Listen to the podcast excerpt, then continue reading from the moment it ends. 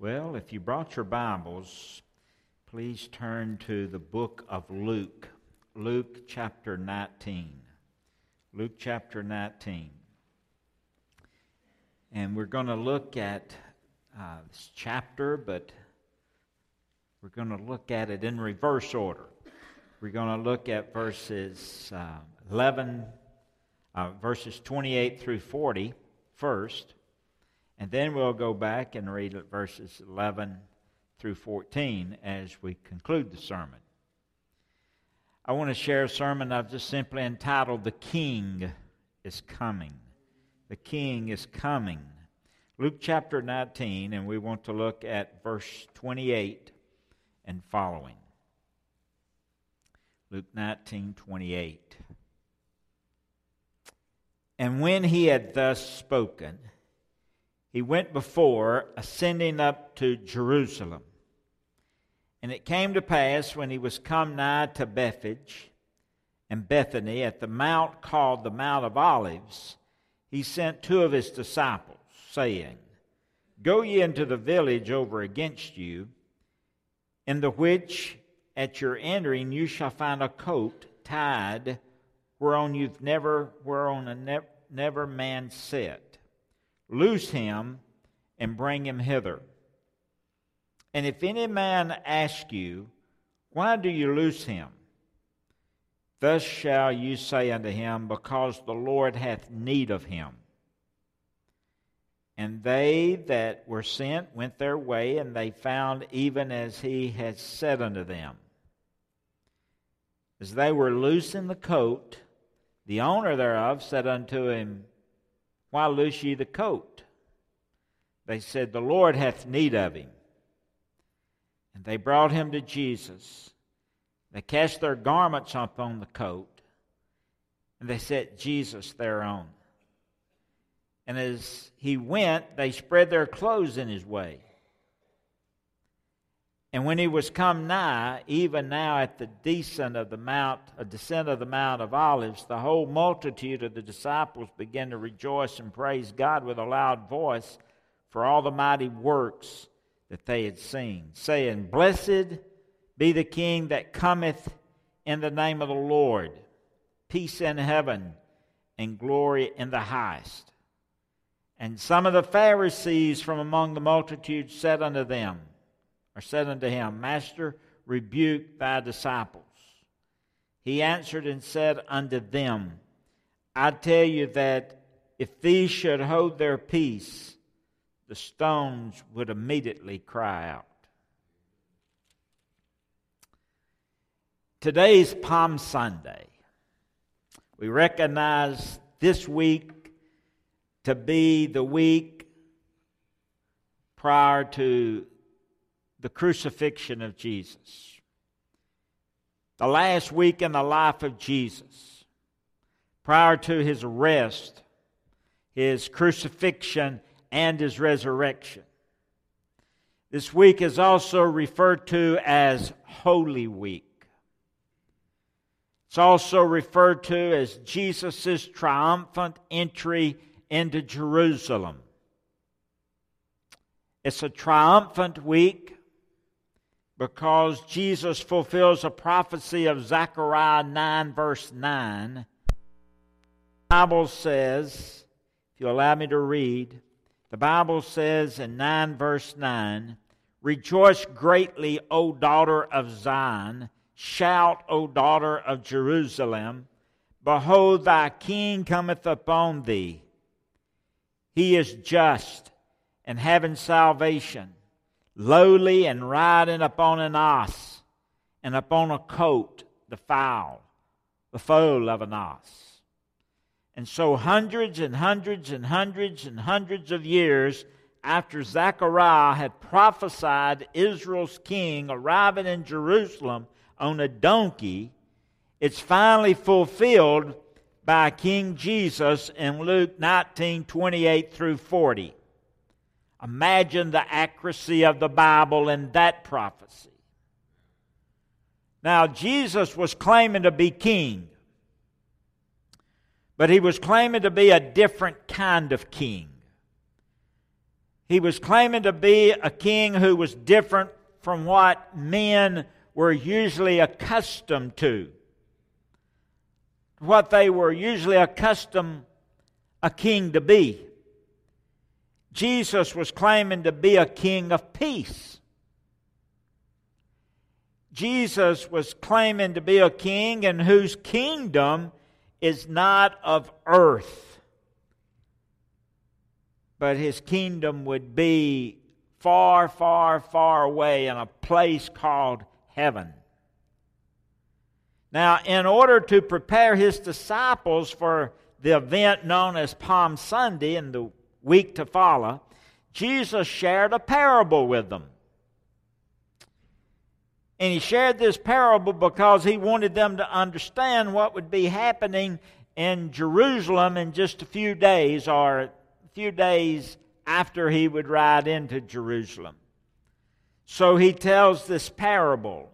Parable is a heavenly story that has an earthly meaning. So he tells this parable, and this parable is referred to as the parable of the pounds or the parable of the ten minas. And Jesus is saying in this parable, this is what's going to happen in the coming days. And he wanted his disciples to know what to expect. And so he shares a parable. Let's look at that in Luke in, in uh, Luke 19, verse 11.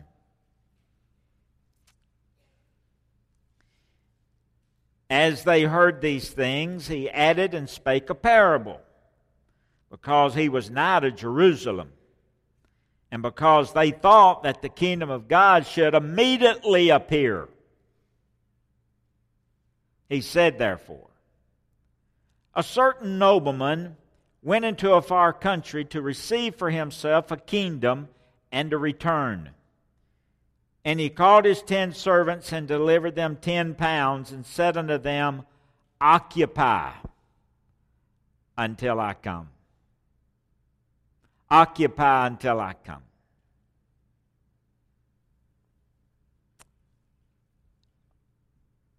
Jesus spoke this parable. Now, I've jotted down about four points, I guess, of this parable. The first I've noticed is the receiving of the kingdom. This is in verse 12. A certain nobleman went into a far country to receive for himself a kingdom. So a man of a nobleman. The King James says nobleman. The, the NIV uses the word um, a noble, a man of noble birth. A man of noble birth went into a far country. Jesus is speaking about himself. Don't forget that Jesus had the most noble birth ever recorded in history. I mean, he was conceived by a virgin, the Virgin Mary, and fathered by the Holy Spirit of God. He was born in Bethlehem the city of David. Luke 1, verse 32, the message received by Mary prior to his birth was He will be great and shall be called the Son of the Highest, and the Lord God shall give unto him the throne of his father David. And so, friend, he was the king of all kings at birth. He was the most noble person ever to be born in this world. That's why Matthew 2, verse 1 through 12, the wise men, there in Matthew 2, verse 2, they were not looking for a baby as such, but they were looking for a king. Where is he that is born king of the Jews? So he was born a noble man. So the king was well received at his birth. And then, not only that, the king now is received very well in Jerusalem. In verse 36 through verse 38, you see where the people received him. This is in Luke 19. The people praised God for his mighty works in verse 34. The people spread their clothes on the road in front of him in verse 36. The people waved palm branches before his path in John 12, verse 13. In fact, that verse is uh, cited on the front of your bulletin. So the people shouted in verse 38, praised him. Blessed be the King who comes in the name of the Lord. Praise in heaven and glory in the highest. And then the Bible says the Pharisees in the crowd said, Teacher, tell your disciples to be quiet. And Jesus said, If they keep quiet, the stones will cry out. You'll always have those who refuse to accept Jesus Christ as King. And so, first, you have Jesus Christ, one who was very received, received as noble at his birth and received as noble as king when he came into Jerusalem.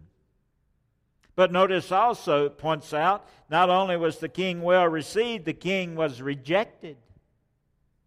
After the people realized that Jesus was not like other kings and his kingdom would not take place immediately, that his kingdom was, would be different in time and different in place and different in role and he would be different in authority, well, then they rejected him. After his comments about his authority, they rejected him.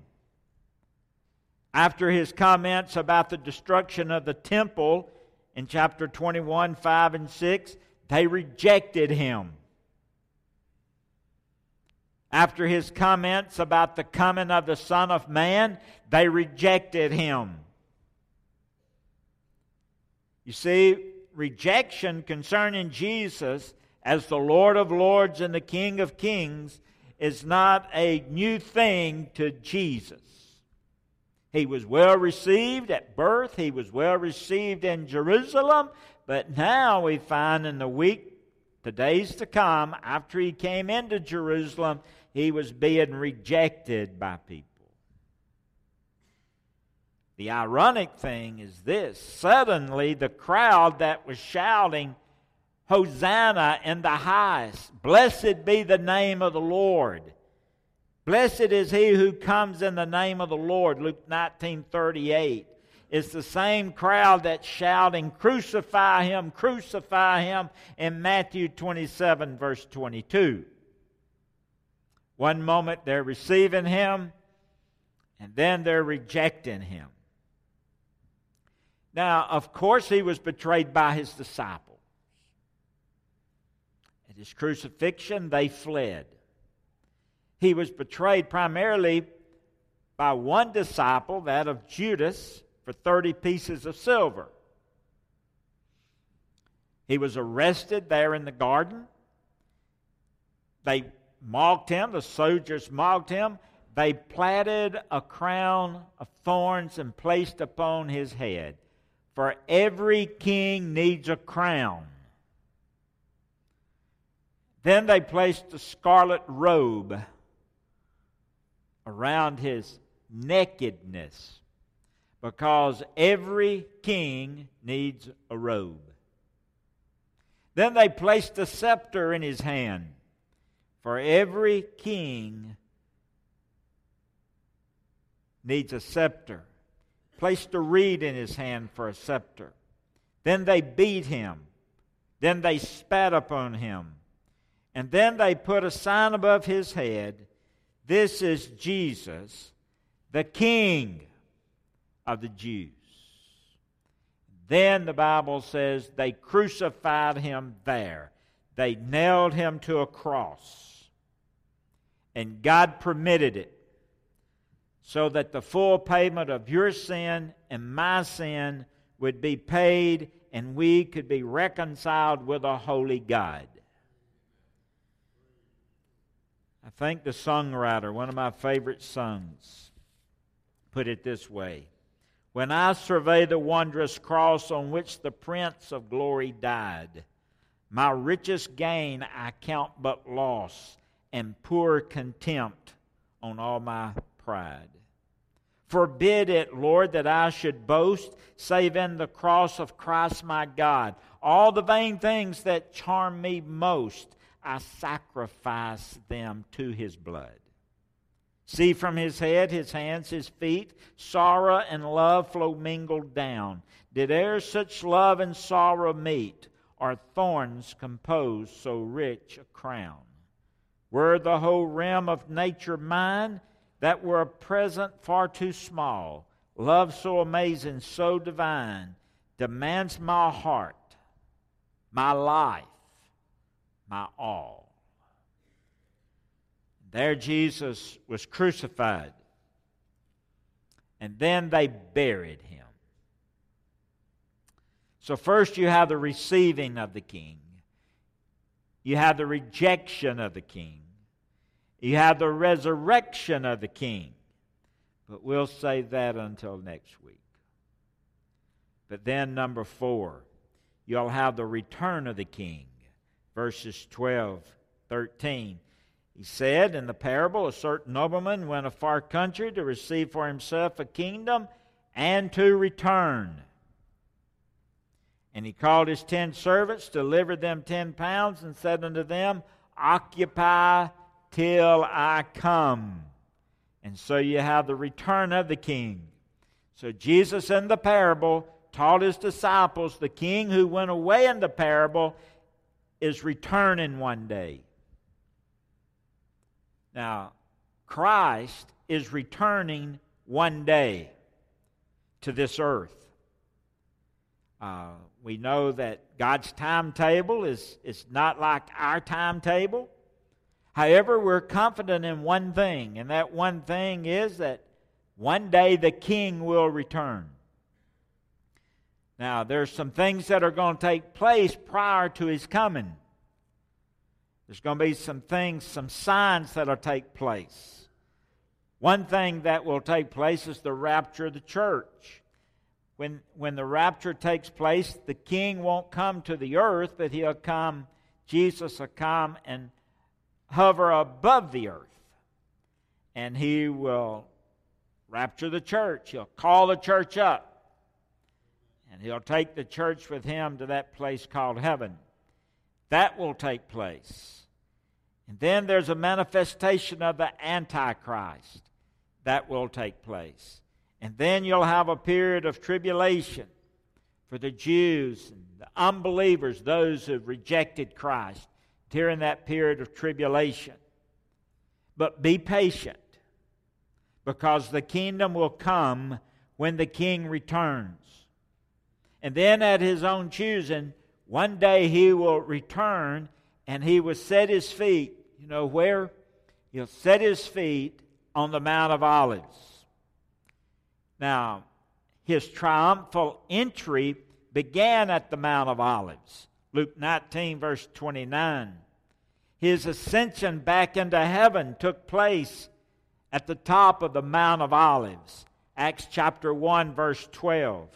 And one day, knowing to him, he'll be returning back to the Mount of Olives. He'll set his foot down on that mountain. That mountain will split. He will walk down the mountain into the Kidron Valley, through the valley to the eastern gate, through the eastern gate to the Temple Mount, to the new temple, and he will set up his reign for a thousand years. Revelation 19. Now, Palm Sunday testifies the receiving of the king, the rejection of the king, the resurrection of the king, the return of the king. But one more thing, and we're finished the responsibility of the servants. You'll notice he gave each one 10 pounds. He gave them something to use for him. The king gave them something to use for him to serve him with while he was gone. The point is that one day he's coming again. The point is, while he's away, we need to be carrying on his work. The point is that we're to seize every moment to serve him.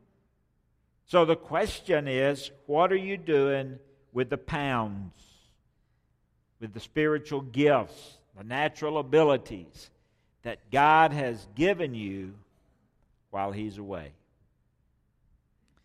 The point is, one day he'll come again and we'll give an account to him for our service. The world rejects him today. What about you? Do you know Christ as Lord and Savior and King of Kings? Do you know him that way in your life?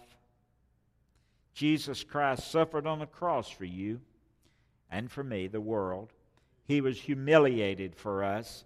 He experienced death for us. And today, the question is would you receive him as your Lord, Savior, bow our heads together for prayer.